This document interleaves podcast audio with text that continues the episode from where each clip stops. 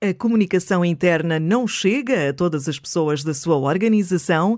Precisa de melhorar a colaboração e o trabalho de equipa à distância? Este podcast é para si. Podcast Quemol, uma visão prática e independente sobre intranets e plataformas sociais corporativas. Olá, o meu nome é Ana Neves e este é o quarto episódio do podcast Quemol, Série B. No segundo episódio da série original do podcast, Jaap Linsen, sócio fundador da empresa holandesa Orange Trail, frisou a importância de garantir na plataforma interações que acrescentem valor à organização. Eu acabei por relacionar esta ideia com a perigosa associação que muitas pessoas fazem do social com o lúdico, assumindo que estas plataformas são para confraternização entre colegas. Pode ouvir a resposta original em inglês no auricular direito e no esquerdo a tradução em português. Vejo muitas empresas que, na verdade, não usam as plataformas de forma correta, que apenas as utilizam para empurrar comunicação, apenas para partilhar fotografias ou mensagens sociais. Apesar de ser uma rede social, deixa de acrescentar muito valor e não tem grandes resultados. Ora bem, Todos gostamos de fotos de gatinhos, de bebés fofinhos, de fotos de viagens a lugares idílicos onde nós podemos só pensar ir um dia. E é fantástico poder criar espaços nas nossas redes sociais corporativas para a partilha destas fotos.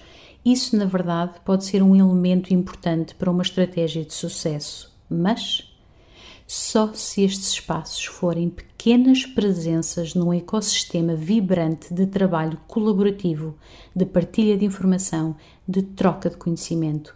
Caso contrário, a plataforma morre.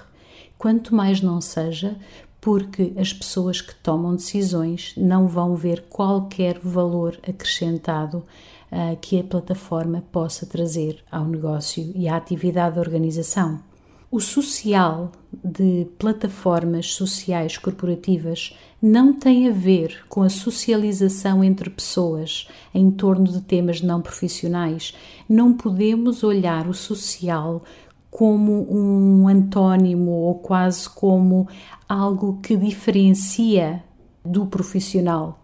O social que usamos em plataformas sociais corporativas deve ser visto como interação entre pessoas para a socialização do conhecimento da forma como ela é entendido por Nonaka Takeuchi, isto é, a socialização como a troca de conhecimento tácito entre pessoas. Lá está, graças ao diálogo, ao trabalho colaborativo, à partilha de recursos, tudo isto atividades que podem ter lugar nestas plataformas.